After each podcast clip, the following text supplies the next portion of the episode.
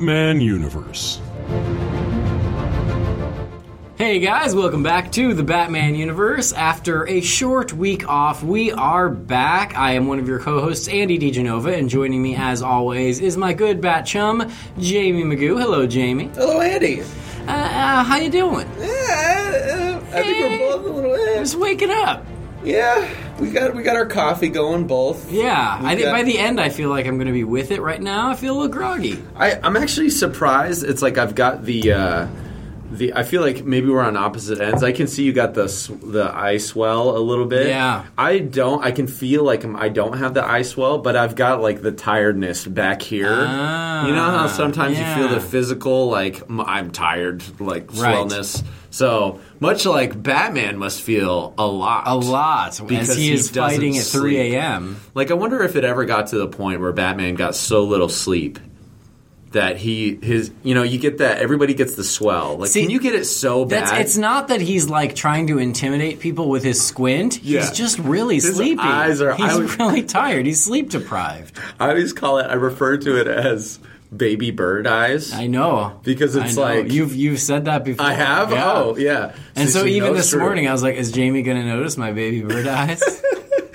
You're not quite baby bird. You're like Okay, You're like I'm a- medium bird. Yeah, medium. I'm mama bird. I'm Yeah. not daddy bird yet. Yeah, That's your later. mama bird tired because you've been getting you know the food for all the baby birds. So Yeah. you know, but yeah, poor poor Batsy. You Poor know, Batsy. Like, but at least on those days, he doesn't have to put on the face or the persona. It's true. He's It just, just- like it it's works just there. him. Even if I'm happy, It's like the it's like uh, it's like Michael Keaton talked about how uncomfortable the suit was that he was always in a bad mood, but, but he was able to use that to play Batman. He's like, go. well, Batman should be in a if bad mood. If it's working, it's working. yeah.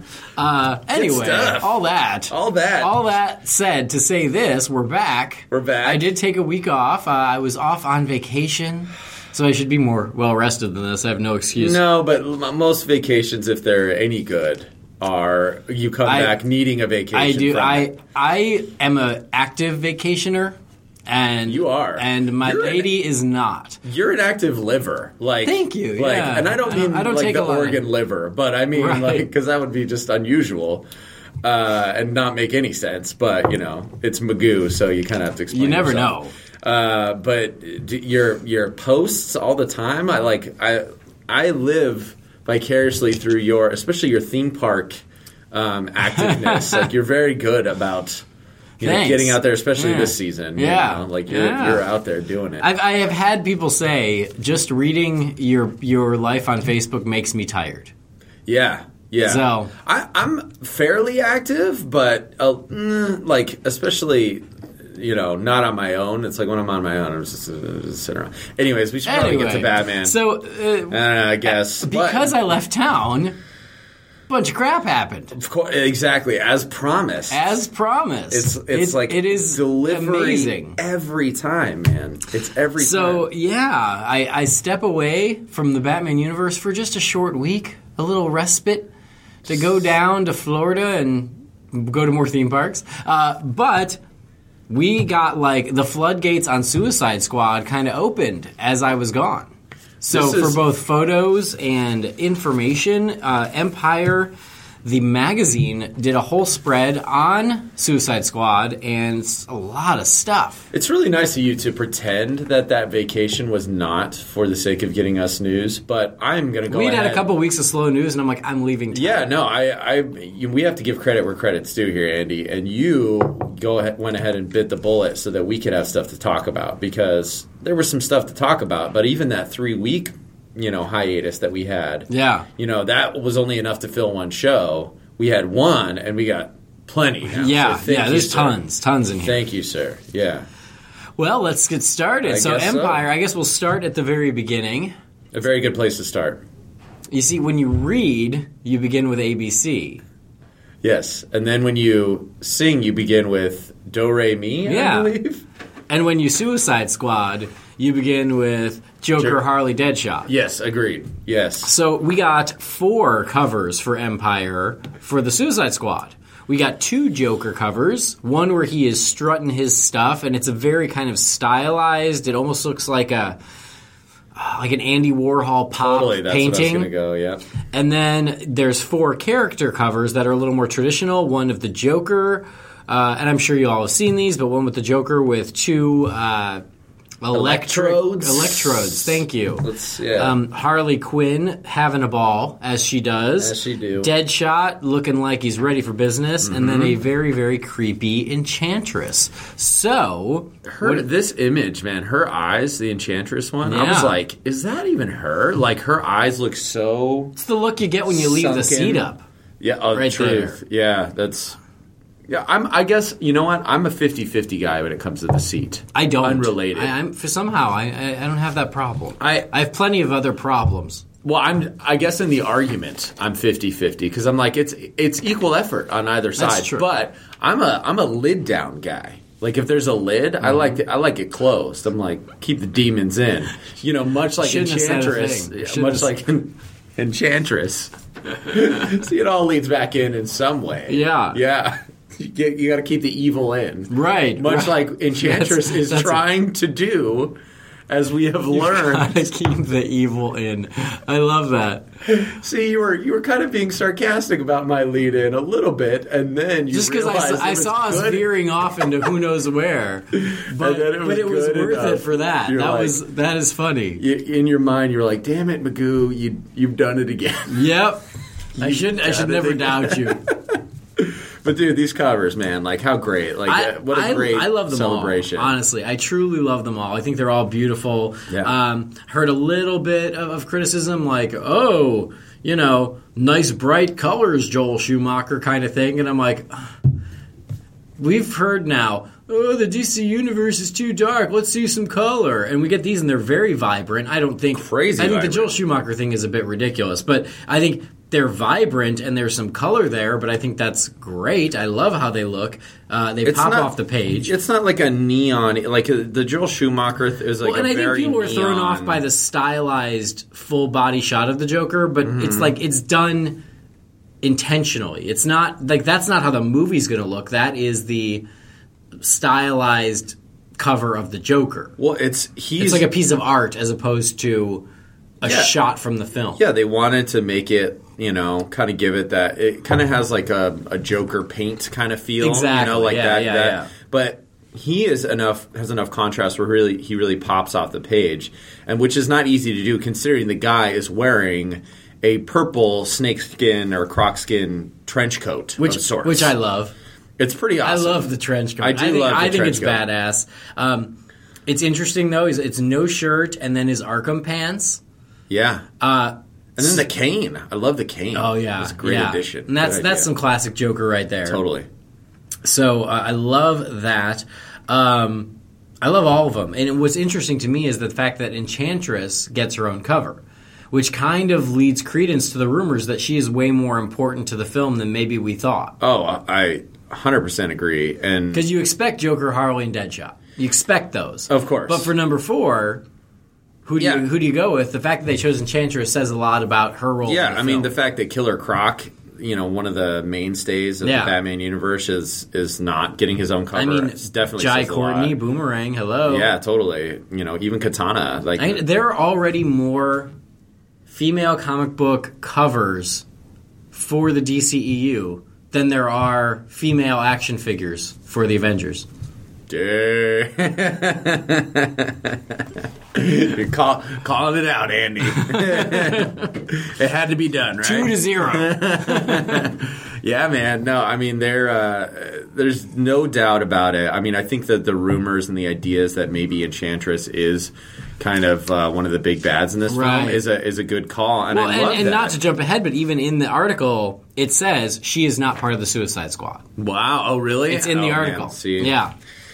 Yeah. That's Which I'm like, oh, well, okay then. So it, it, again, it kind of starts to to cement some of those things that we've heard about. She is one of the villains or antagonists or something. it's cool that like this story arc where you're kind of almost dealing with a it's almost like a schizophrenic you know character but except for it's this ancient you know and it seems like they're going that way it's like she's obviously an adventurous person she goes out and you know is seeking adventure and encounters this. She wants adventure in the great wide somewhere. She does. She wants it more than she can tell. Odell, dang it!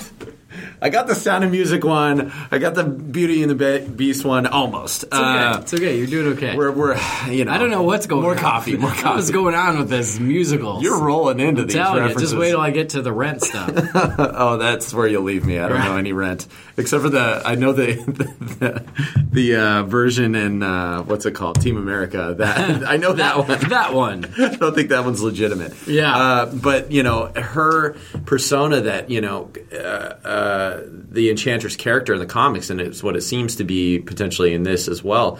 Is that she is good as a person, but as the Mm, right. Enchantress takes over, she becomes evil, which is a very interesting villain. Like I'm trying to think of comparisons of a villain that's like that. That's that's really kind of out of control Mm-hmm. of, of themselves, and and this is really kind of a unique.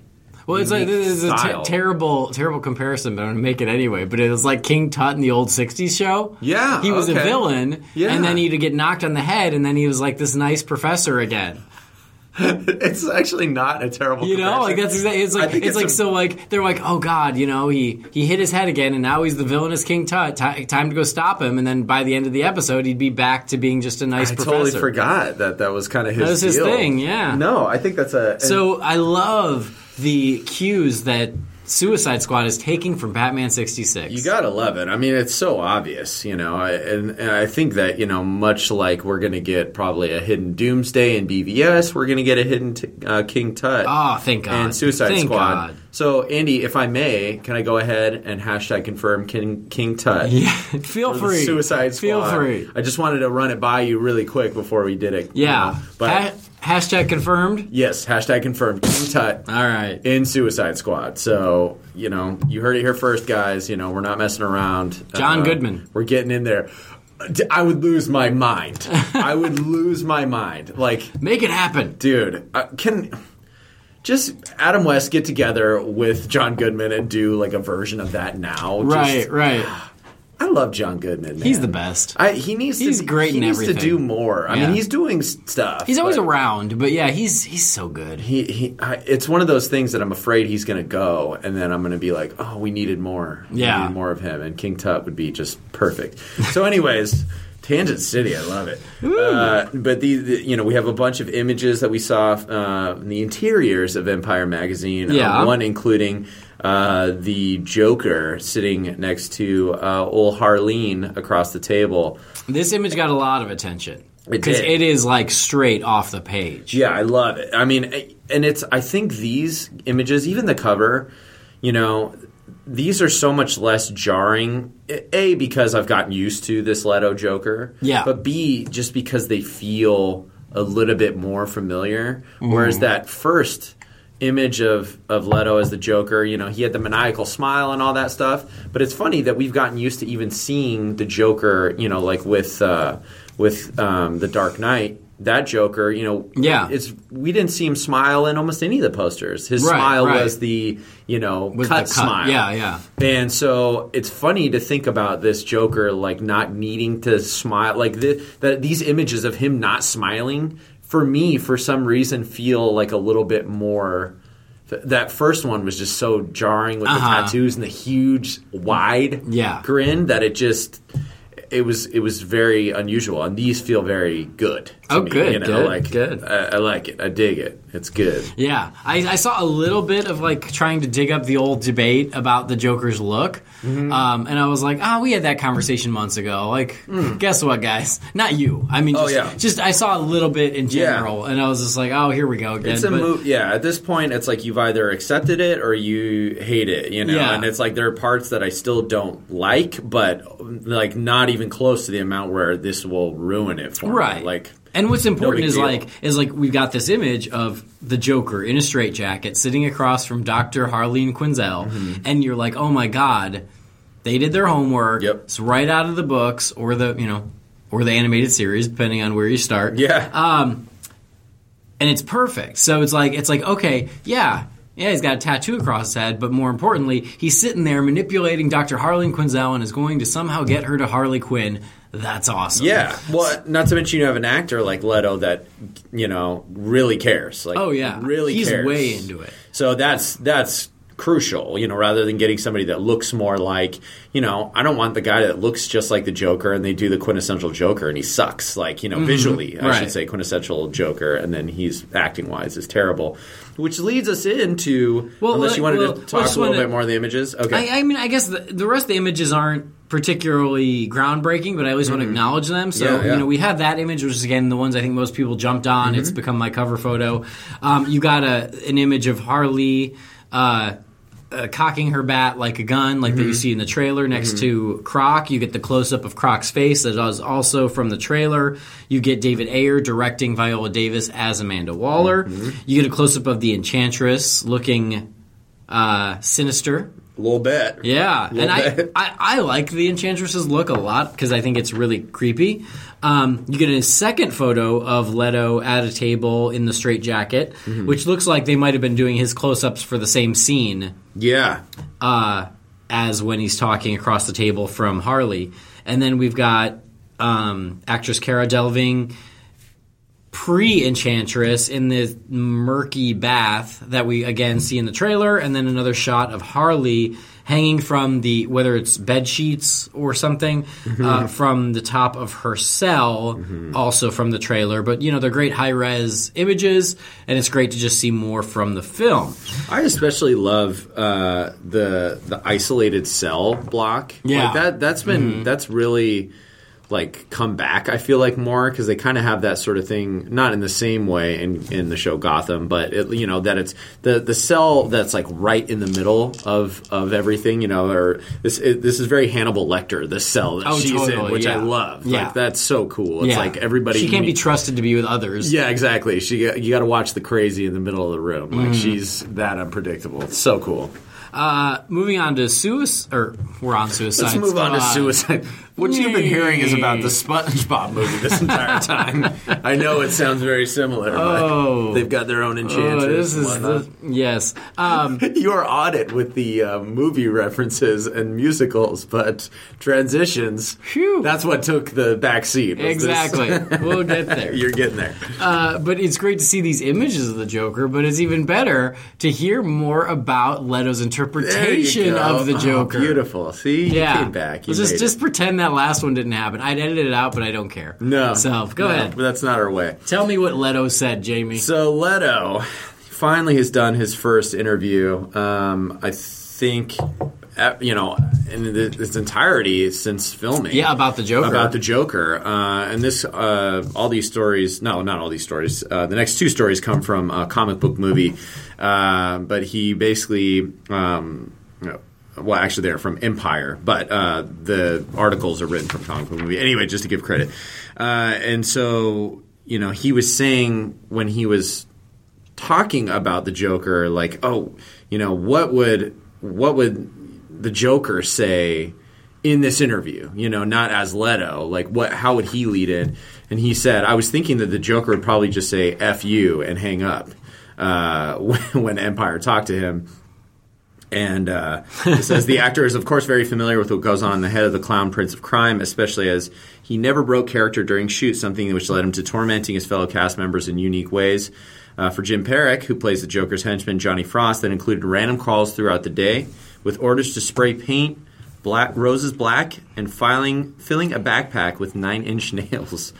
He said, and I quote, So weird. I know, such a weirdo. Could you imagine, like, Everything- everything Jim Parrack is at lunch with a friend, and he gets a call, and he's like, it's freaking Jared Leto Yeah, again. What does it's he like, want this now? Effing guy, this but guy. but if We're you- not working right now. It all just depends on the kind of actor that you are. Because Yeah. for me, I would be like, "This is nutty, but It's fun. it's awesome." Yeah. like it's he's just you would like really calls in the into middle of your day to go fill up a backpack with nails.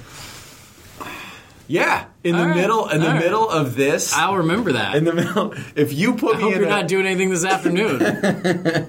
let, let me rephrase that. If I'm playing a character in a Suicide Squad movie under the Joker, yes, I would like that. Just because this should be one of those things where it takes over your life for a little bit. You Yeah. know, so living a normal life uh, during filming or making something like this, I think, is a little bit more unusual than this sort of thing. Actually, you know. Uh, but he said there was definitely a period of detachment. Leto explained. I took a pretty deep dive, but this was a unique opportunity, and I couldn't imagine doing it another way. It was fun playing those psychological games, but at the same time, it was very painful, like giving birth out of my prick hole. Mm-hmm. Which is very descriptive. It is. and, it's, uh, and it shows an interesting choice of words. it shows the level of pain I think that he had. Uh, you know, because I think uh, it seems like Jared Leto is probably a pretty jovial, like friendly guy overall. So being like an absolute nightmare to his coworkers and everybody around him was probably not very fun. uh, but in some ways, you know, maybe very fun. Uh, do you want to take us in the second part? Sure. Uh, revealing that he listened to 1920s gospel music and read literature on shamans while playing the Joker, Leto offered some interesting insight into his take on the villain when he said, I always get the sense that the Joker may be much older than people think. It's something different. If you don't break rules, you're not going to strike new ground. I think I'll be cooling down for the rest of my life. Suicide Squad producer Charles Roven also chimed in by revealing that the villain's dress sense has been inspired by Mexican cartels, while he's now, quote, more social, a very successful and smart businessman besides being a sociopath. Director David Ayer, meanwhile, had this to say about Leto's take on the villain and how it will differ from what's come before. The Joker is the third rail of comic book movies. There's a power to that character, and by some freaking miracle, through the incredible things Jared has done and the photography and all the other millions of things that went into it, we've cooked up something transcendent. He's scary.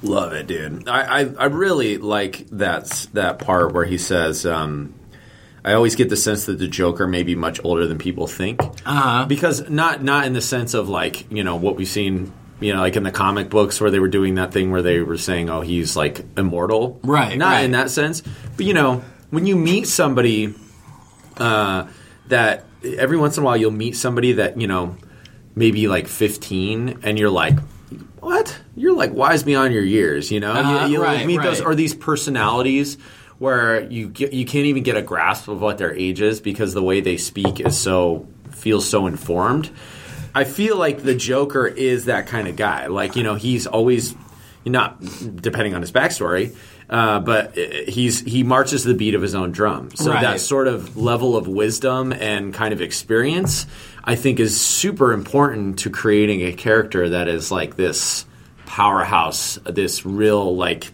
force you know even good or evil you know but like for him obviously just being a I think I think it's unusual seeing like this kind of cartel look. Yeah. because it's like there's some power associated with that. But you know intelligence isn't one of those things that I would generally associate with with a look that way you know mm-hmm. like this this mastermind this criminal mastermind. But I think bringing that kind of idea to the look I Yeah. think you're going to get a, a, a stellar combination of both of, of kind of that maniacal threat nature of, of a cartel where it's like anything could happen, mm-hmm. and and then the wisdom to basically outwit somebody like Batman. Right, know? right. So, and I mean, in, super in, in this, the Joker has to inspire loyalty from many, many people, his troops, his people, and you already see that in the trailer. Yeah. And so this kind of speaks to that uh, of him, quote unquote, being more social in that. He in this one he knows how to interact with people and to get what he wants from them. Yeah. Whether it be Harley or whether it be these people who are breaking him out of Arkham or, or whatever, he has Yeah. to be able to command a, a large group of people, and this kind of speaks to that. And Mm-hmm. I, I'm, I'm sure they were like, okay, what kind of horrible people get hundreds of people to do what they want? Oh, like these drug cartel people, Yeah, like, yeah, you know, and like sure. and they, you can kind of see the thought especially. Ayer, you know, him, Yeah. him coming from the aspect of he's all about you know creating this this sense of reality by drawing from our reality, Right. you know, and and what this would look like now, you know, a master manipulator in that way is like, eh, you know, it's kind of like the sense of you know, if somebody has to tell you they're the leader, they're not, Yeah. you know, Yeah. so you need somebody that that is that that is j- just he has that presence and it's like you know like you say is going to command all these people so uh, you know i'm pumped to, to hear all this stuff like it it gets my mind going and it, hopefully not my expectations going in the wrong way but at the same time either way the thoughtfulness put into this Right. is exactly what i had hoped and Yeah. expected so super rad, man. Awesome. Love it. So, moving on to the other side of the coin, which is Harley Quinn, a little more mm-hmm. information has surfaced in this article about her and maybe some of her interactions with the other members of Task Force X. Yes, indeed. So, that means a possible love triangle with, of course, Mr. J, but also Deadshot. So, asked how the movie is going to tell Harley's story, David Ayer explained it's about her breaking free of the Joker and becoming this fully actualized, independent person. That really is a metaphor for everyone's journey here. And then, based on comments from star Will Smith, that could include a Deadshot and Harley Quinn hooking up. So, Will Smith said Harley is the biggest troublemaker, but Deadshot's actually eyeballing her a little bit. There's a pretty ragged romantic triangle there. Yeah, so it's it's no surprise I I think to I mean it, I guess in lore this is not like a normal thing, but for obviously the buildup of Deadshot being Mm-hmm. this you know pretty big portion of this movie clearly. Yeah. You know and and talk about the perfect kind of in between because the way I see it, it's Joker is the ultimate evil, you know, and uh, you, then you have these other two characters that sort of are treading the line between evil and good, Right. You know, so the pull towards you know with with Deadshot makes sense because as we've discussed before, Deadshot is a villain for sure. But he's like more of a mercenary kind of guy. Yeah. he'll do he'll do bad things, And when he, he to has more done. of a code of honor. Yeah, exactly. Yeah. So it's not like just this this you know want to do bad. It's like sort of just he does it when he needs to do it. And Harley Quinn is obviously the kind of tangent between those sort of two universes where she started good and then saw the the dark and liked it, you know, Right. and went towards that. So you know, I think that'll be cool. I hope that it's not like a such a big draw in the story that it's uh, you know too much of a focus. I hate. I, I don't like it when I like romance when it serves its purpose. When it gets Mm-hmm. super romancy, and I feel like they're playing to an audience, like, oh, well, something. You know, uh, here's the romance scene for the girls. I'm like, Right, right. I get I that's all fine and good as long as it's done in a way that doesn't feel like okay now stop take a break from the movie here's a romance scene Right. and now reconnect with the movie you know so like the terrible animal crackers scene in Armageddon. which old Batman did himself Yeah, oh yeah. man that stupid gazelle on the peak. Oh peak my god! um, but no, I mean, and this at least makes some sense because because the the characters have pull. well, when you think about a horribly painful love scene in the middle of a pretty cool movie, yeah. that's the one that comes to mind. That's- where I'm like, I remember sitting in the theater being like, "Oh God, kill me! This yeah. is the worst thing I've yeah, ever and seen." it's not short It's either terrible. yeah, you're right oh man Oh. Good night uh, good But call. anyway, you know, Deadshot and Harley have had this kind of relationship in the comics in the past anyway, so it is at least faithful to that. It's not like all of a sudden, oh, we're going to force these two, two to hook up for no reason. And was that in the new 52 like Uh, yeah, yeah pretty yeah. specifically that right And Okay. but what I like the most is what he had to say about Harley's journey, about the fact that the movie is about Harley becoming independent. Mm-hmm. Because I think that's a great arc for her, Mm-hmm. and it, frankly, it's the arc that we've seen throughout the history of the character. Is when she started, she is literally just Joker's sidekick. Mm-hmm. And then over the years has become a fully actualized and independent character in her own right. Yeah, to the point where she has her own book and Yep. she does things without the Joker all the time. And pretty much only without the Joker, Yeah. almost entirely in her book. Yeah. So, uh, so to see that kind of being reflected here, I think is a great arc for the film. So I think that's great. Um, they got a little more information about Deadshot here as well. So this is what Will Smith said. He said, as the movie opens, he has a really big career score. He's looking to turn over a new leaf with his daughter after the hit, but it goes wrong. It goes terribly, terribly wrong, and it lands him in Belle Reve for life. So that makes a lot of sense. I mean, I think a lot of us suspected that. Obviously, seeing those set photos of him like going shopping, we're like, this guy obviously wasn't, yeah, wasn't obviously bad all the time. This is not bad guys. Jing, jing, jingle into. Oh, are you already in full swing with Christmas? Okay, good. All right. Well, you're a Halloween lover, so you like. I'm still. I'm still in post Halloween morning. yeah, I'm. I'm with you. Actually, I've been like wanting to. Anyway, okay, we. good night, Tangent City.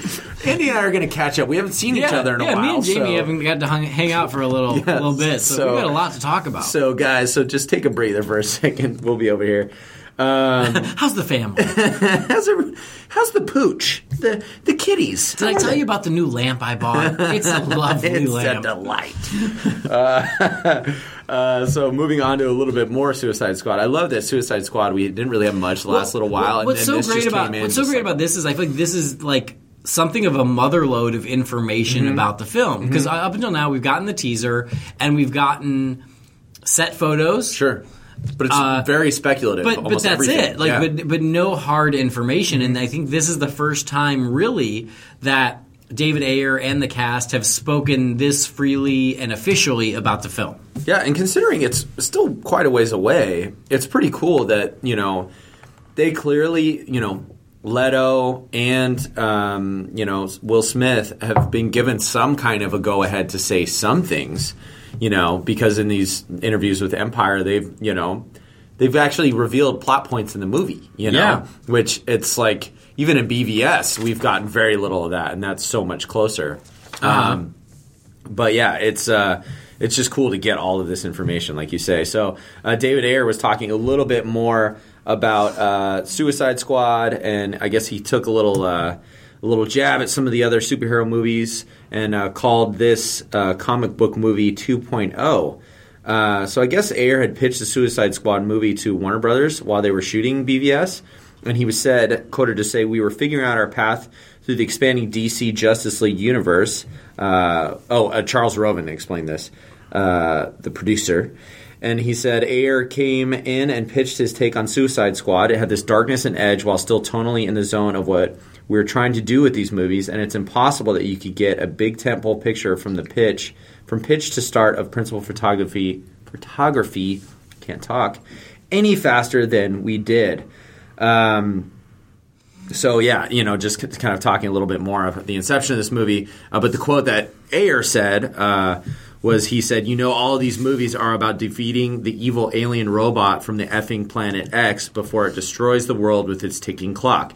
And who the f cares? But you do a story about struggle and isolation, and people who have been shit on that suddenly get thrown this lifeline. That's not so bad. I like to think of this as comic book movie 2.0, which I think we're all expecting that sort of thing, and sort of this is why this movie is getting the respect it's getting. Yeah, it's yeah, visible. because it's You see it. completely yeah, because it's, it's completely off the beaten path. Yeah. which is why. And now that we've been, you know, seeing comic book movies for twenty five years or, or longer, Mm-hmm. depending on when you start counting, but then really living in the era of the comic book movie as strongly as we have for the past 15 Mm-hmm. um, for a movie like this to come in and give us something that we have never seen before and not even close. Like like Yeah. it's not you know you can see a movie and go oh okay got it. They're kind of taking the batman begins approach or oh i got it. They're trying to do the iron man. Um, Yeah. here you look at this and you go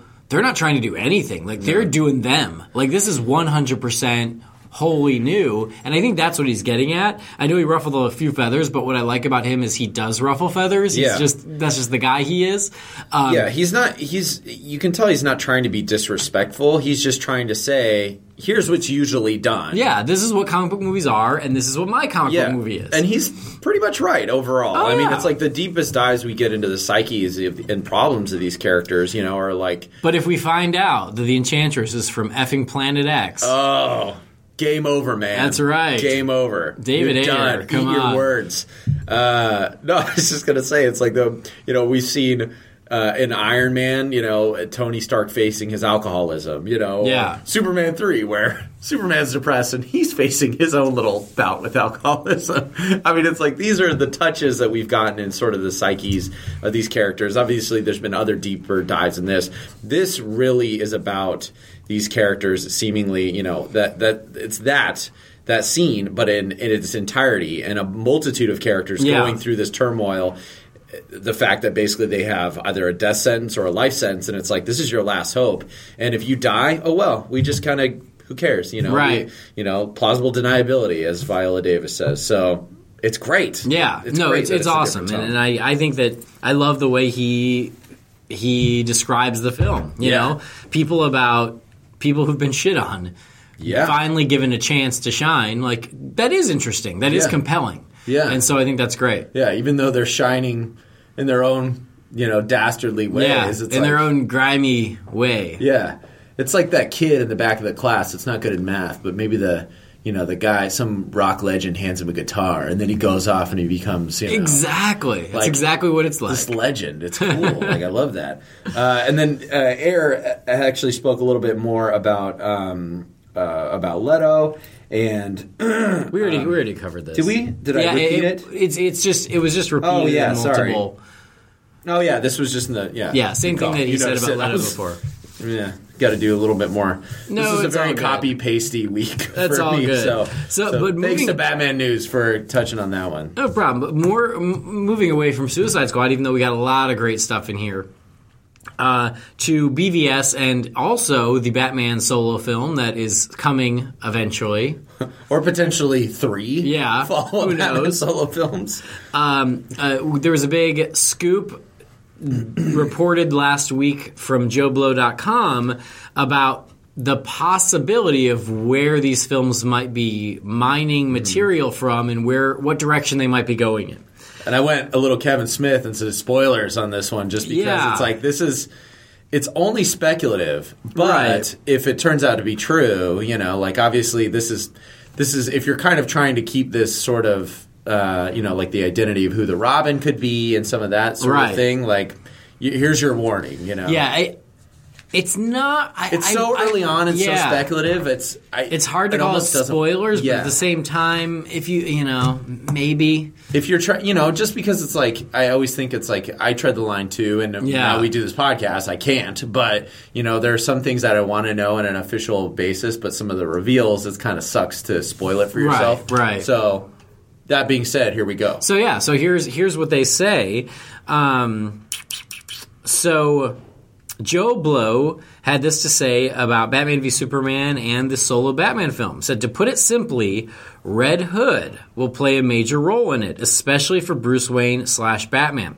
A while back, Latino Review ran a scoop that Red Hood was a quote unquote priority character, and that lines up with what we've heard as well. Our sources indicate that the Red Hood will be a key player in the new solo Batman film, which is said to be adapting both A Death in the Family and Under the Red Hood story, or Under the Hood. Sorry, I always put in the red. Um, under the Is Hood. it not under the Red Hood? It's under, the, Red hood in the comics. Oh, and the- it's the under the Red, Red Hood, Hood in animated. animated, right. And I anyway. Uh, so I forgot about that. adapting both A Death in the Family and Under the Hood storylines from the comics. Essentially, Red Hood is DC's answer to Marvel's Winter Soldier, former sidekicks gone evil and seeking a chance at redemption. Well, hey, you know, it's kind of cool just to even think about. I, I didn't know. I was very uh, reserved about the idea that they would go in that far into the DCU. Yeah. You know, and and then I felt like surface level stuff is easier and more safe for a lot of these filmmakers. Right. But here we are with the Suicide Squad mo- Yeah, movie talking yeah. about gravitas and all these other nonsense terms of, of acting and seriousness. So, So I, totally possible. Yeah, so here's I mean here's the rest of the info and we can kind of react to that. Recently Ben Affleck said he's interested in directing the solo Batman film, which he is writing with DC's own Geoff Johns, according to our sources, our being JoBlo. The basic plot line of Affleck's solo Batman film is that Jason Todd has returned from the grave as the Red Hood, working in the shadows to make people think he's Batman, while making Batman look like a criminal criminal. Ugh. At the same time, he leaves clues about his identity for Bruce to ultimately solve, leading to a confrontation that will involve Batman, Red Hood, and yes, the Joker, who will feature as a primary villain alongside the Red Hood. Naturally, the question will come up as to whether or not Red Hood will be referenced as the second Robin, or if Dick Grayson, the first Robin, will play a role. According to our sources, Grayson is now Nightwing and will be referenced but not seen in Batman v Superman. However, Grayson is expected to show up in the solo Bat film, assisting Batman in his battle against the Red Hood and the Joker. This is Phew. ridiculous. Yeah. Like, that's ridiculous, man. I just can't even. The, the idea of seeing a cinematic Nightwing versus a cinematic Red Hood yeah. Alongside the Joker. Right. Dang. What I love about this is it means Dick Grayson is alive. Yes. He's alive, Yeah. alive. Because we've talked at length Our about fears, about man. whether or not the dead Robin is in fact Dick Grayson. Yeah, I did not think that they would go for Jason Todd And at all. I love that it sounds like they're doing the right thing. They are sticking to the mythology. I Gra-. Grayson is out there as Nightwing. Well, and it's a great Jason way to is Red Hood. Yeah, and it's a great way as we talked, even with, with the connection with the TV, you know, the cinematic and the TV universes, you know, being connected. Yeah. Bring in the Nightwing. And you this know? this could be why we haven't heard much about that Titans TV show in a while. Mm-hmm.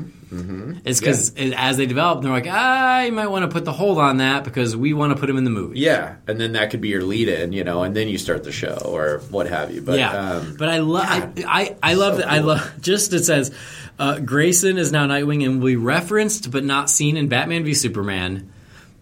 That's all I need. That- oh, all- yeah. just like just a mention of well now that Master Dick is out in Blüdhaven. s- Totally. Like Just the idea will- that it's possible I and will- that he's not I will dead. clutch yours and Brian's knees and freak out. no, it's it's uh, it's great, man. It's really cool. Like it's it's not what I expected. I mean, I can't say that enough. I just did not. I as much as I have been, you know, pleasantly surprised about the bravery of these guys and what they're doing and really embracing this DC universe. And not that this is confirmed or anything like that, uh, but you know, it seems like it's pretty sound, a pretty sound theory. Well, it know? makes sense because they're obviously using that event, which is one of the seminal events in Batman's history. Absolutely. They're using that event for dramatic heft in Batman v Superman. We know that Mm-hmm. for sure. That's confirmed. That's hashtag confirmed. Yeah, buddy. Uh, and so we know that they're already drawing on that for this, and Yeah. the, the conversations that we've had uh, between ourselves and with Brian and with our other friends is.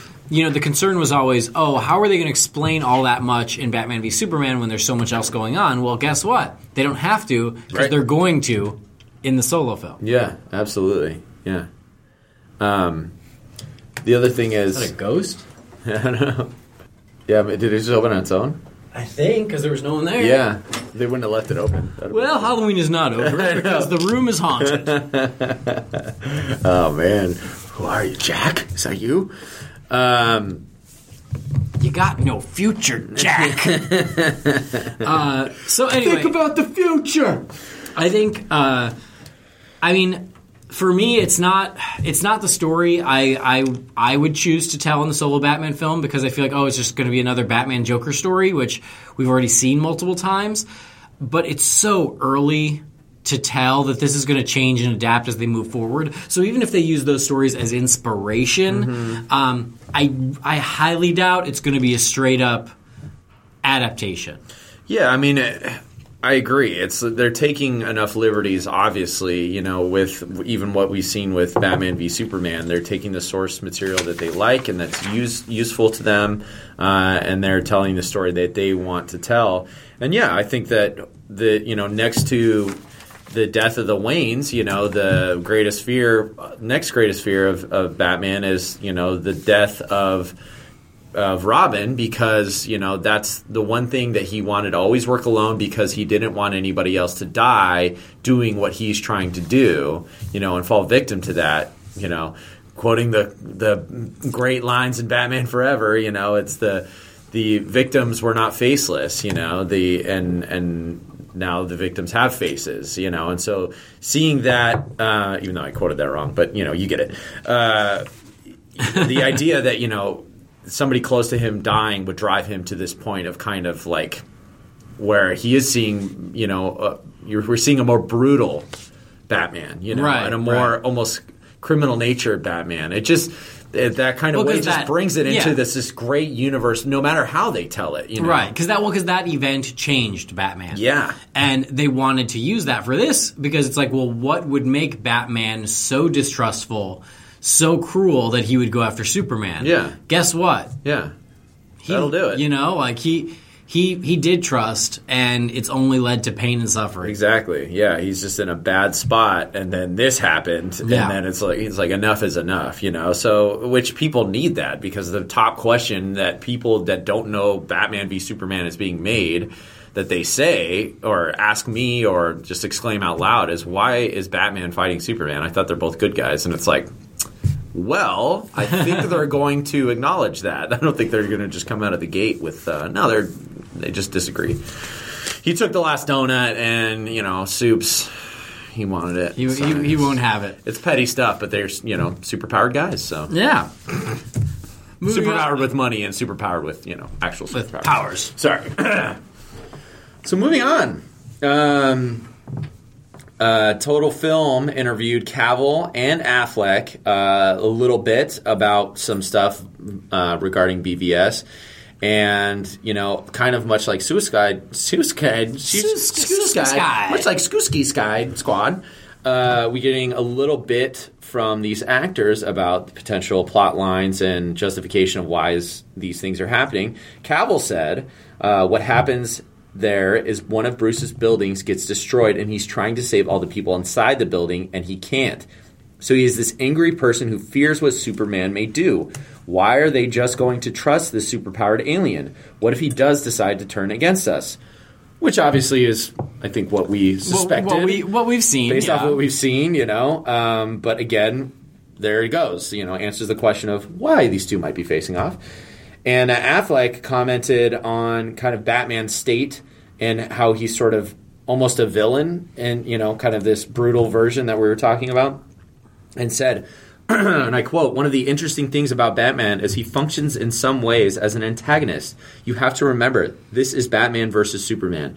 He's found himself in a place of harboring a tremendous amount of rage for Superman. So it's how he got there and what's done to him and what's what that's done to people around him like Alfred who are I think very scared and worried for him. It's something that's interesting and new. So again, both of these line items are ones that have been set up and kind of revealed in the tra- even in Right, the first right. trailer. You know, the Alfred dialogue, and you know that's what turns good people cruel. you Yes, know, that sort right, of thing. It's like obviously we're talking about Batman in this sense, and and uh, you know, it's just I think it's the perfect as we've acknowledged. You know, the setup between these two, like.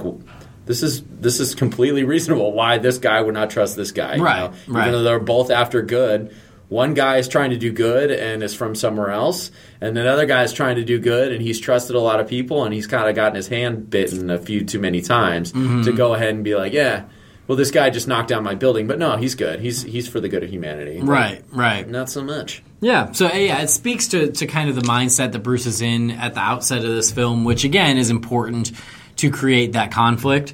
Um, and you know, we talked about it. We, we talked about actually we we did a really detailed overview of all these articles in Holy Batcast, and we talked about how the, I think the key is is then Superman will be the one to bring Bruce back into the light. To allow Absolutely. Bruce to trust again, which Yeah. is, I think, a great arc for the film. Totally. Uh, and then just another little tidbit from producer Charles Roven. He expl- explained that Ben Affleck's Batman is jaded and darkened by his long crime fighting career. He's tougher and different. He's not against using questionable methods to keep Gotham City clean. He's also still a vigilante who's wanted by the police. Very So- interesting.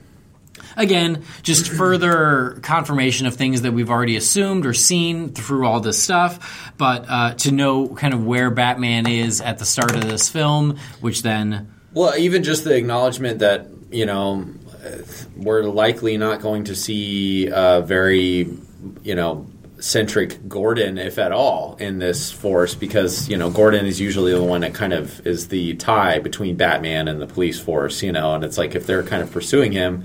Either that story's coming later, or Gordon is gone, or you know, another thing I hope is not true. yeah, yeah, absolutely. Uh, because but- because technically Batman's wanted by the police whether or not Gordon's there or not. That's true. He's always wanted by the police. that's true, but the I mean, unless it's a '60s show. Yeah, Then he's a fully deputized agent of the law. Then basically the police does nothing, and Commissioner Gordon does nothing but immediately panic. And yeah, call but even in the. Dar- even in the Dark Knight trilogy, he's wanted by the police. Gordon That's is just true. working with him off the books. that's true. I guess yeah, there's, it feels like less of a pursuit, and so who knows? Who knows? It may be that as well. But Gordon, you know, being such a massive character in the Dark Knight trilogy. Clearly not going to be even close to that in this. You know, At least not in this all. first film. No, Yeah. not in this first film, at least. Uh, moving forward, Jesse Eisenberg talked a little bit about playing the role of Lex Luthor. As a guest on the Diane Rehm show, Jesse said, I've always noticed the best thing to channel as an actor is yourself. To figure out what makes you angry, what makes you feel vengeful or righteous, those are the feelings that Lex Luthor has. And use that as opposed to kind of watching Gene Hackman, who's a great actor, obviously, and played the part originally, and think, how can I kind of mirror that? Because the truth is, me mirroring him would just come off weird. We have different faces, different life experiences, different emotions, but what I do have that I have more than anybody is my own feelings. And so I use those, and then the character seems not only real, but emotional and just. He believes he's the hero of his own story. It's the kind of actor, it's kind of an actor cliche. When you're playing the villain, you're the hero of your own story. That's kind of the most interesting way for me as an actor, and I think for an audience to appreciate as well. Agreed. Yeah, uh, there's there's nothing worse than a villain or an actor playing a villain that just is just bad, just cuz, and they're like, "Well, I'm the evil guy," you Yeah. know, like because it Blah. there's no purpose, there's no purpose behind it, and that has its place in some things that are you know less. I mean, the, let's face it; these these movies are being criticized on a level like you know they're treating it like it's Titanic. You know, it's they're, like they're under the microscope. yeah, like you you you cannot just do Lex Luthor like you know maybe you would have been able to do Lex Luthor in the past. He's got to have a purpose and a, a you know and obviously he's easier because power and money are you know big especially power are the big driving forces behind this character. So it's easy to draw from that, but you know touching on the idea that it's like he's not trying to do evil, he has a Uh-huh. purpose, and he's just trying to achieve that purpose. Right. Gives it so much more of a reality and it kind of you know, you might have mixed feelings about it. You know, it just I think the weight that it holds is just fantastic. So I Well, and I feel cool. like the best Lex Luthor stories are the one where Lex truly believes he is doing the right thing. He is he's protecting the world from Superman. Oh, totally. He's not just trying to kill him just because he's a jerk. Yeah. He's like, no, we this guy is bad for the world. Yeah. And you you all are too stupid to see it. I'm smart enough to see Mm-hmm. it. And so I'm gonna I'm gonna make you take your medicine because Mm-hmm. it's good for you. Have you read Superman Red Sun? No. Dude, it's I mean it's a little bit more Actually, I think it's side I think it's sitting on my nightstand because you lent it to me. I just haven't gotten. it Oh, that's right. Yeah. Okay. It's yeah, I just read it and it's more along the lines it's definitely he's very power hungry as well, but he really is, you know, he wants to be the greatness on the earth. Right. And his just undying pursuit for that is so relevant in that book. I mean, Yeah. he's just like nonstop, just after it, just after it, after it, after it, after it. That's all he wants is Mm-hmm. to just, you know. And so it's it's cool to see kind of this maddening, you know, genius Mm-hmm. in pursuit of that in that book. It's a really good, you know. And so hopefully, I hope he. You know, uh, Jesse Eisenberg is drawing from that kind of thing. It sounds like he is. you Yeah. know. Uh, moving on. little, little Wonder Woman news here. Little Wonder Woman. So uh, this is kind of cool. Like you know, I was totally wrong on my uh, Steve Trevor speculation. I think, but uh, but I'm happy about it. I think it's cool. Uh, so Chris Pine has finally confirmed that he's been cast in Wonder Woman as uh, Steve Trevor, and. Um, he did an interview with uh, French magazine Premiere, and this is I use Google Translate to translate this, so hopefully it's pretty on. Uh, but he said, "I do not." Uh, he actually started by saying "good," but I didn't know what that was a response to. and then he said, "I do not r- really know what I'm allowed to tell you." I'm super excited, of course. Gal Gadot is super talented. Patty Jenkins will perform, and we will shoot in film. Uh, what excites me most is to return in a movie with a superhero woman, with a woman in the lead role. I am a team. I am a team with this intelligent. Yeah, that's the translate. Yeah. I am a team. I'm teamed up with I'm this teamed up, intelligent, yes. beautiful, and strong. and strong. Yes, beautiful and strong. You know, group to destroy the wicked and save humanity. The routine, whatever. Yeah, there's some translation stuff in there Some that's a little interesting- wonky. yeah, but- you but- know. Yeah. it's uh, he's excited about it clearly, and you know, definitely touching on some of these you know things that people have big sticking points, you know, about Wonder Woman, and hey, finally delivering on uh, this character in the way that it should be. So, you know, it takes a big man to stand up and sit, stand by Wonder Woman and feel, you know, Yeah. still have some self esteem. You know, Right, right. it's like, are you sure you don't? I mean, Superman, he's more akin to. Your deal. I mean, I'm just a guy. Is that? Are you still okay? You're happy? I'll just I'll just hold your purse while you go defeat evil. yeah, exactly. I'll be over here. Uh, but you know, I think knowing that, uh, as we've touched on before, his kind of backstory and the the the uh, he's sort of the damsel in distress in some respects. you know? Sometimes, yeah. Uh, In the TV show, always. yeah, yeah. yeah. So it's cool. Like that's it's it happens. You know, like Mm-hmm. there's love blossoms there. So I think it's a, a good way of getting them, uh, getting these these two lovebirds together. Right. And then another uh, from a confirmed casting to a potential casting. Yes. It seems like Nicole Kidman, who of course is no stranger to the DC universe, having Mm. having starred in my favorite Batman film of all time, Batman Forever, The with, temptress. with no sarcasm whatsoever. Uh, as possibly up for a role in Wonder Woman. Says if cast, she would play a quote unquote high ranking Amazonian warrior. There's speculation that that would mean Hippolyta, the queen of the Amazons. Uh, but that is unconfirmed. That is just speculation at this point, and she has not signed yet. But personally, I love this idea. She's a great actor. She would be great and definitely carries the gravity you would need for someone like Hippolyta, and hopefully that is who she's playing. Uh, Yeah. So yeah, I, I really hope this pans out. I hope that's who she's playing because I think it is a great get for the DC universe and for this film. Yeah, and you know, if not, uh, if she's not playing that, you know, I say just continue the Chase Meridian storyline. Uh, She ran and off just- to, to She can just Themyscira. tempt, yeah, and she can just tempt everybody. Yeah. you know, she can just be. She'll walk around in a bed sheet the entire movie and just be this temptress, Yeah. drunken mother-in-law or something like. nah, just stop hitting on, uh, you know. Uh, Steve Trevor over here, okay? Let's. He's my guy. Okay, well, if you ever want any experience, like, oh, Doctor Chase, you are, you're incorrigible. you know what? you know what? Paradise Island is not a beeper. You can't just Yeah, can't just use it to lure poor people. Yeah, exactly. Yeah. I mean, it's, but you know, hey, uh, Chase Meridian, she's she's got skewed morals. As She does. Seen, She you know. does. She's after a terrible agenda. doctor. So if anyone would do it, yeah, talk about tempting. She's a really bad psychiatrist. she does not. Yeah, she strays the line. She does not uh, take her own advice. Uh, moving on to a little bit of Gotham. Uh, some cool news uh, for some Gotham uh, castings here. Uh, should, let's do the other one first because this is kind of this is very Andy news considering he's wearing a Jurassic Park shirt right now. Uh, but B.D. Wong has been cast to play Professor Hugo Strange on Gotham. Uh, now that Gotham, wait, what is this from? Sorry. Oh, comicbook.com wrote this. Sorry. Now that Gotham was has introduced the Indian Hill facility, a hidden lab that experiments on monsters of Gotham City, they need someone to run it. We've known for a while that Professor Hugo Professor Hugo Strange was coming to the show, and now we can exclusively tell you that the actor B.D. Wong has been cast in the role. Officially in the series, Hugo Strange will be hired to run Gotham's Arkham Asylum.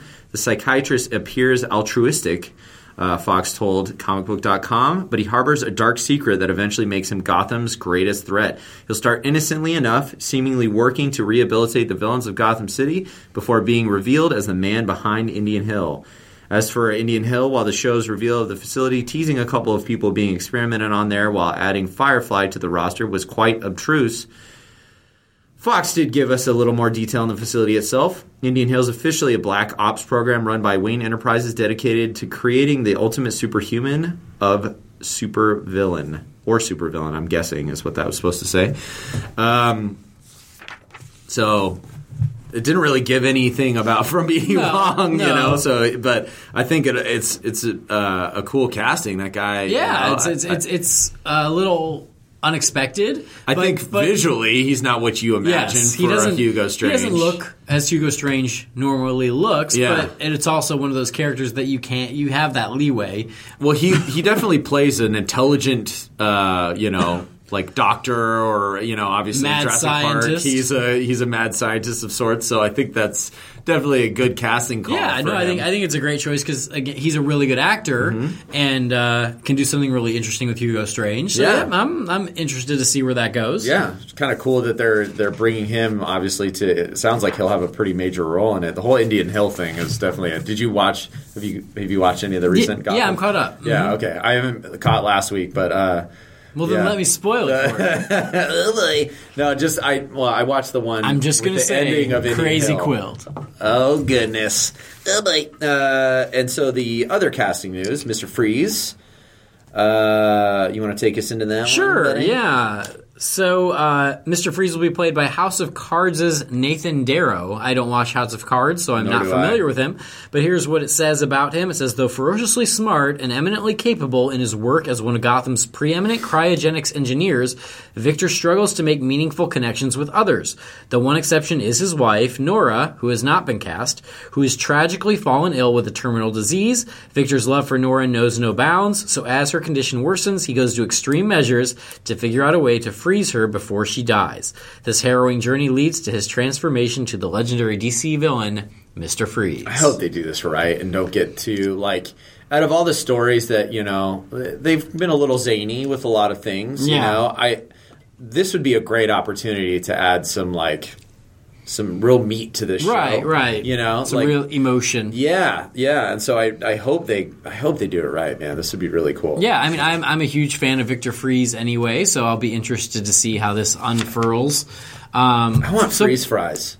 We I still wanna- want freeze fries. I keep ever since you said We that. I'm like, that is them. this. Uh, somebody should be fired that they didn't think of that at Burger King or one of you know McDonald's at the very least. Even Ah. though it would have been a promotion of Batman and Robin. That's Whatever. all right. Freeze fries. Freeze fries. So yeah, more more DC villains coming to Gotham. Uh, and then one last little piece of news about the Lego Batman movie, which, uh, with all of this noise around Suicide Squad and Batman v Superman, it's easy to forget about the Lego Batman movie, but it is coming. That's so crazy, man. So I know. crazy that we're so clouded with all this other stuff that we're like, oh yeah, well, And, Lego, and we're getting a Lego Batman. also Batman Lego movie. Batman. So you want to share this little casting Sure, news? sure. Uh, so this story comes from a comic book, comic book movie as well. Good job, comic book movie. You guys are helping keeping us relevant. Uh, Lego Batman movie has added another big name to its voice cast. Um, uh, Ralph Fiennes. Rafe. Is it Rafe? It's Rafe. Rafe Fiennes. Dang it! I knew I was. I was just thinking that. I was like, I don't think I'm saying No, it's all good. part of this right. It's all good. Rafe, uh, who currently can be seen as M in Spectre, will join Will Arnett, Michael Cera, and Rosario Dawson as loyal to the end butler Alfred Pennyworth. Zach Galifianakis is apparently still only in negotiations to play the Joker, so that may not be set in stone. Um, I guess his only other voice work was back in 2005's Wallace and Gromit, The Curse of the Were Rabbit, but, you know, the guy's done a couple other He, things. he's he's honestly perfect for Alfred. You know, Yeah, yeah. He, he would be perfect for Alfred in a live action movie. Oh, absolutely. You know, age Yeah. him up a little bit. Even just visually, like you, you throw a little stash on him, yeah, Yeah. age him up. It's like he he definitely has that look the to him. English gentleman. Yeah, absolutely. So so I think this is great casting. Um, I'm really excited about the Lego Batman movie. Seems like it's going to be a hoot. It's gonna be, if anything, just a. Bla- I love that Batman can be really taken well into parody, as we've seen so many times, and just the opportunity to do that and do that well. I hope you know. I hope they execute it well, and I think they they will. It just reminds me of Batman, Little Gotham, Little Gotham, the the comic book too. Like just such a great example of how you can really just have fun. So much fun, especially that one has just so many like little jokes. Like if you're a Batman fan, Oh, that like just yeah. throughout are so great. What, what happened? I got lost. No, here. we're good. So that that is uh, more information on Lego Batman. The only thing, the other interesting thing here that I saw that I was unaware of is we reported in the past that Zach Galifianakis is going to play the Joker. Yeah, and we- But I think we confirmed This article says he's still only in negotiations. It's Mm, not confirmed, which is interesting. I thought it was confirmed. Me too. Yeah. So, I, that'd be kind of crazy if you passed that one up. Um, so now, now listener feedback. Yes, Jaime, sir. We've got a couple. Yes, we do. Uh, so this one comes from Andy P, who has written us many times. The other Andy, the one that, you know, if something happens to you, Andy, or you, you know, we break up.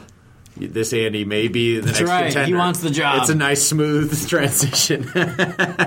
Just I'm at not giving up all this money yeah, man, I know. just willy nilly. At least the money is keeping you in. Uh, so Andy writes, great episode. I always love to hear what Brian is up to, and old Scoot for that matter. Don't we all? Old Yeah. Scoot, that's rabble rouser.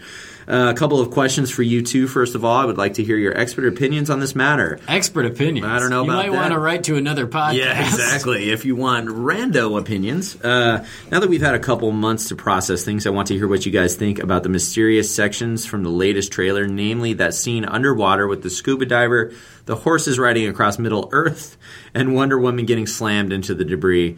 Also, and I'm sure you'll talk about this next time there is an episode. Now that we've had some pretty strong rumors about the solo Batman movie involving Red Hood, does it change your theories on the state of Robbins and who sends Bruce the note about letting his family die? One other thing for Andy, I'm also getting married this winter. Congrats! And I'm was cu- sorry. I mean, yay! you idiots! Yay, marry What are you doing? Uh, and was curious as to how Andy is going to work Batman into his wedding. Let's hear about all the Batman wedding gear you've got going. Maybe this way I can try to sneak some of that into my own wedding. Thanks as always, and say hi to Brian for me when you see him. Andy P. All right, Andy, Andy thanks, P. buddy. Well, Good stuff. Obviously, that wedding cake that's been sent a trillion times to you and to me and to everyone else. Right, Uh, right. The little hidden cake underneath is the obvious way to go. Well, Like, yeah. except so, in reverse, where like Batman is like taking over the cake, and then Yeah. there's like a little sliver of white, you know, or Right. or you know, uh, well, let's hit the first things first. No, no, we're gonna You wanna talk about ignore everything You and, just do- talk about and the we're gonna force you to talk about This is the. Batman Universe Sorry. wedding talk with Jaime and Andy. No, no, I can't. Let's go into the Uh, first stuff. so some things about the trailer. You brought up the um, the scene underwater with the scuba diver. I still believe that is someone, possibly Lex, acquiring kryptonite. Mm-hmm. That's my guess for that.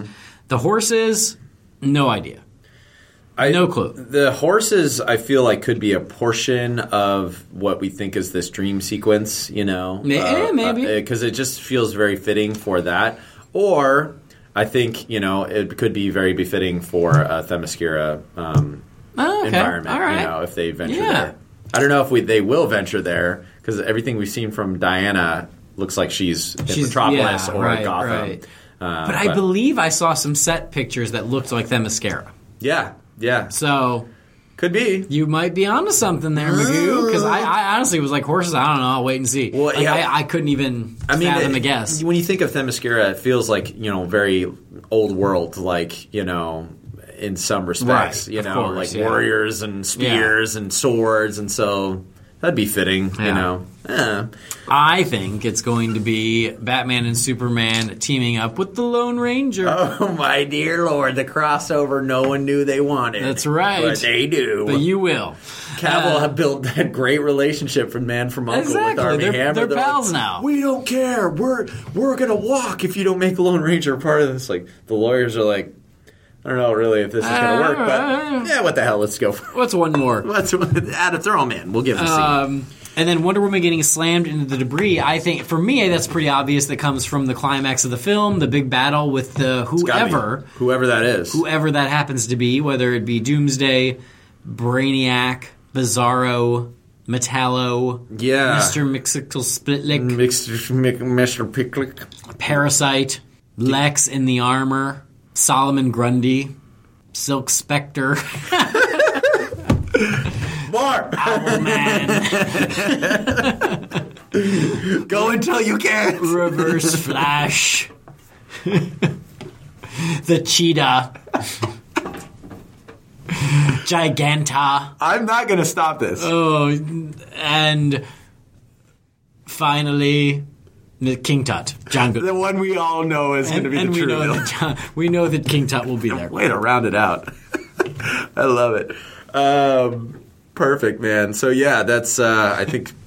I don't know. Uh, as far as the Red Hood, We, I mean, we already talked a little bit about those rumors, and so it does seem that you know we're kind of in agreement that uh, Dick Grayson is alive. yeah, Yay! Yay! He's alive, and uh, and that the dead letting Robin, his family die. I mean that. Who sent the note? I still I stick with what I said at the beginning. It's Lex Luthor. Uh, yeah, It's yeah. Lex Luthor I think manipulating. that's what I was gonna. Uh, yeah, I was gonna say. I don't think it's a Jason Todd thing. Like I, I still don't. I'm reluctant to believe that. It's know. about the it's, about, the that. building. Yeah. Oh yeah. oh, oh, well- you think Jason Todd? You're saying it's not a Jason Todd thing? Is that he didn't send it? Yeah, exactly. No, I didn't. No, I never No. thought that. I always thought it was Lex, but I, I thought he was, you know. Oh, you think he's it's- rubbing salt in the wounds about the fact Oh, that about Superman Wayne brought Tower. down a. I mean, Superman, Abe, Superman yeah. did and Zod did. Right. But the fact that a Wayne Tower building went down Mm-hmm. and Bruce was helpless, I think that's Lex rubbing salt in the wound. Yeah, like that could potentially be a family member of one of the lost. You know, that's who is it's played from. Yeah. is, is you know, but it's actually from Lex. And I I've think heard, and that's I've more heard some likely. speculation. I recently started listening to DC Movie News. Mm-hmm. Is not affiliated with this, but I listen to it anyway. No, Um, they kind of and- do what we do. Yeah, they do. they yeah, do. And, but they speculated that they think that could be a dream. I don't think so. Uh, to me, that seems very in the world. So I think it's something that actually happens. There's definitely a look, especially that you can see he's in the Batcave in that scene. Like you can tell he's in the Batcave. Um, Uh huh. I'm pretty sure he's in the Batcave. I was just sitting here Or, like, well, why? well, no, it, I think it almost looks like an office. Like It doesn't look like a dreamscape. No, no. The dreamscape scenes look very. They have a look to them. Yeah. They all kind of have this almost slow mo nature to them. There's Right. something about it that. So yeah, I agree. I don't. I don't think it's that.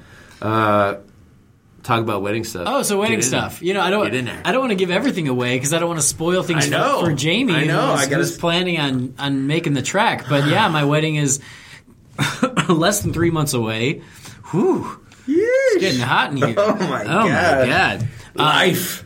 So yeah, getting married on January 30th. Fortunately, my fiance is really damn cool and is totally happy with letting me incorporate Batman when and where I like. So our Got save the save the date The save the date, invitations yeah. with uh, the kit, the kittens or Yeah. the cats in costume. Exactly. man. The save the dates were our three kitties dressed as Batman, Robin, and Superman, which was awesome.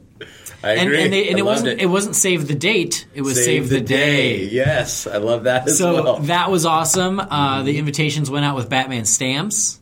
yes, very particularly chosen Batman Yes, stamps. yes. which we've talked about. I love that. Um, and then for You the day, the care the day itself, um, I will be wearing a Batman tie and suspender combo.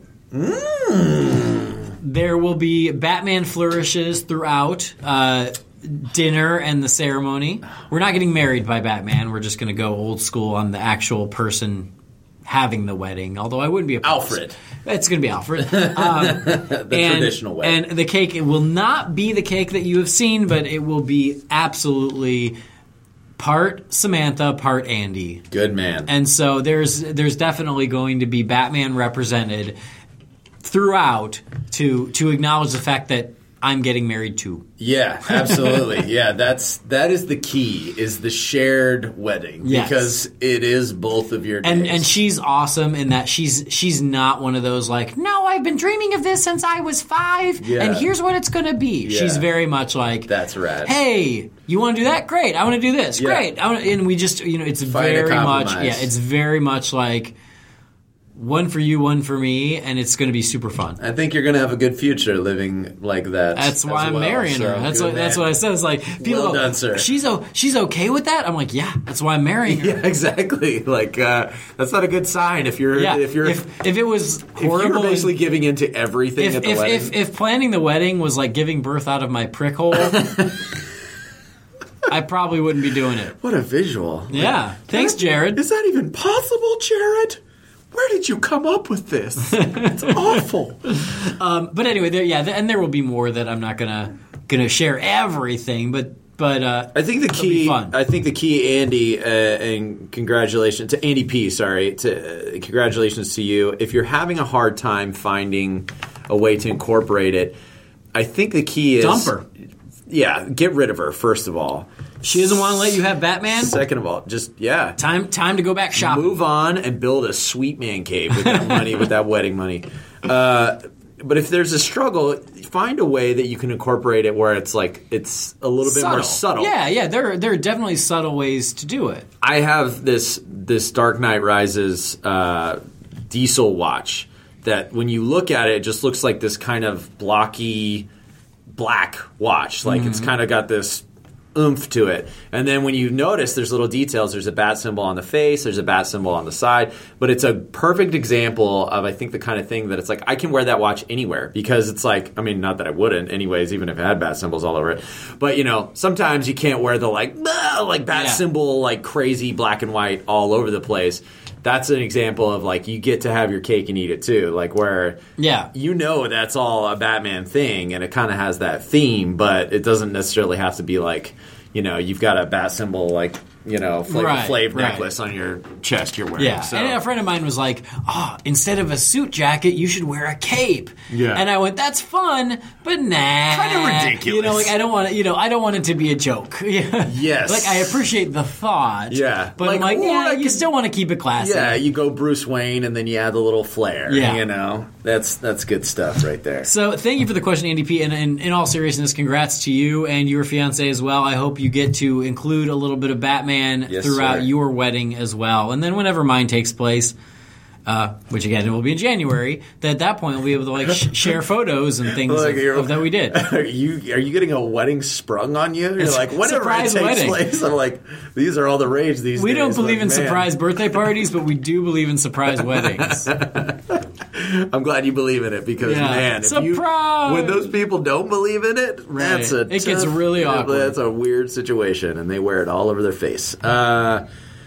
Thank you, Andy. Yes, moving on to uh, Matthew Reeves gave us a little feedback. Uh, he said, "Hi, it's Matthew Reeves here." Like it was like Kent Brockman over here.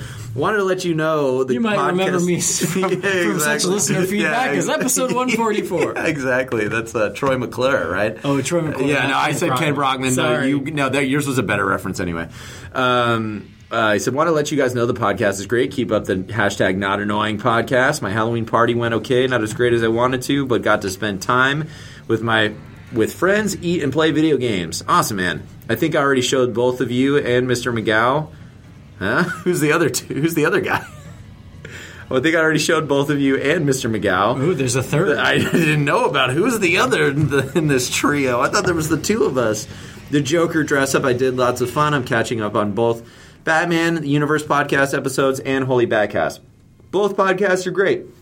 I do have an interesting question to just kind of stir up some fun. If a pair of virtual reality glasses existed where you would see firsthand into the life of Batman as if you were Bruce Wayne and Batman, would you buy them first of all? Obviously, yeah. yes. Uh, we've more than dedicated our lives to nonsense way dumber than this. Uh, and what would be the fir- the few things you would do as both Batman and Bruce? Always great hearing you guys respond to the questions from everyone announcing the Batman news. Talk to you later, my Batman chums. Hashtag Matman. Hashtag not annoying.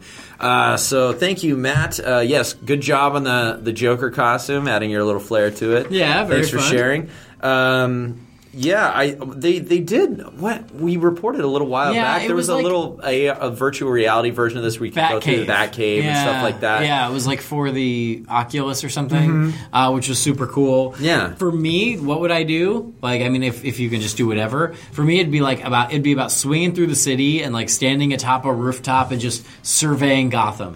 Dude, That's what it's about. I think about it like in terms. I, I agree. It- it's and all- also seeing Selina.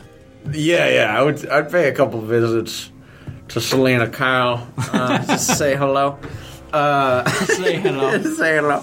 Uh, well, I just think about the you know the the video games. I mean, really, that's kind of a representation of that. You don't really get to play as Bruce Wayne, or you don't really get to choose. Is a sort of a storyline set out for you, Yeah. for the most part. But there is when you get out into Gotham, it's open space, open air for you to go and do whatever you want, and those are the things I love to do. I love, you know, I find myself when I get into the game and I'm doing too many missions, and or I'm kind of like feeling like, eh, it's getting a little repetitive or not, you know feeling Batman-y enough. Yeah. That's when I get to the top of a building and I just start soaring around Gotham. Mm-hmm. Or I just stand on the edge of a, you know, gargoyle and like look around and, you know, it's like that, those are those where I'm like, yeah, I feel like I'm doing real Batman-y stuff. now. Right, Like, so right. yeah, I agree. That's, that's the kind of stuff you want to just be out there kind of surveying, you know, Yeah. creating a cool Batman silhouette. Exactly, And then yeah. encountering crime and taking care of it, you know, swinging down and, you know, throwing some batarangs, Heck yeah. all the awesome stuff we all want to do. So that's that's yeah, I think we're in agreement there. yeah. So thank you for your message, Matt. Fun Yeah. stuff. Thanks, buddy.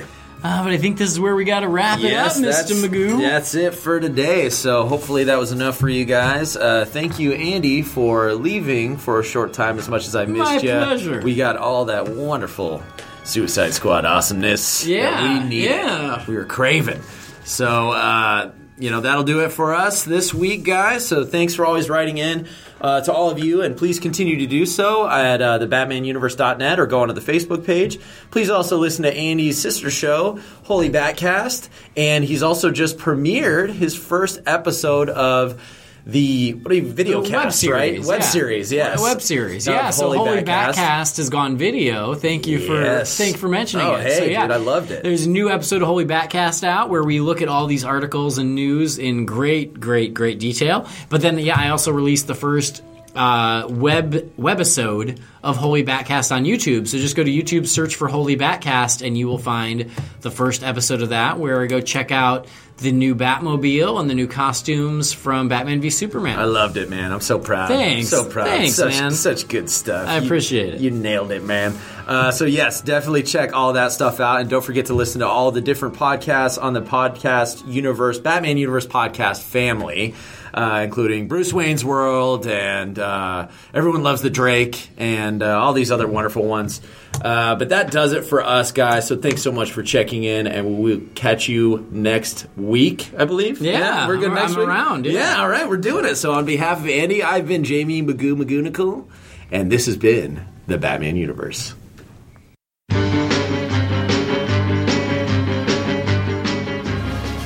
The Batman universe is not affiliated with Warner Brothers or DC Entertainment. The thoughts and opinions expressed by the participants are theirs and theirs alone and do not represent the companies or organizations that they happen to work for. But thanks for joining us for this episode, and we will see you around Gotham.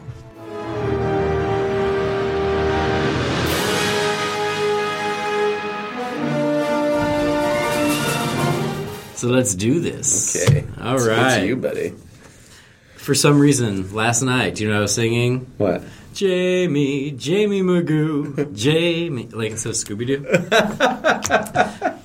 I love it. I think I was preparing for today. I'm that- notorious. That's your new theme song. I'm thank you. I'm notorious for taking theme songs that are already good and catchy and making words and singing them enough where like I'll get Leilani singing that version of it and she like hates it and I'll make up songs all the time and I'll be like this is this is to stick. You watch. And then she'll be like, "Oh, what was that song?" And I'll be like, "Oh." And then I'll just sing it cuz I'll make it I'm, I guess I could just I got the jingle. You're like ear. Wayne Brady. I got the you jingle just sing ear. any song anytime. Maybe I should start making like You should be on whose line is it anyway? Oh, I don't know about that. I don't know if I can come up with it that off. Uh, see, that's performance. Like Yeah. this is me being weird in my own. This is this is if I'm brushing my teeth.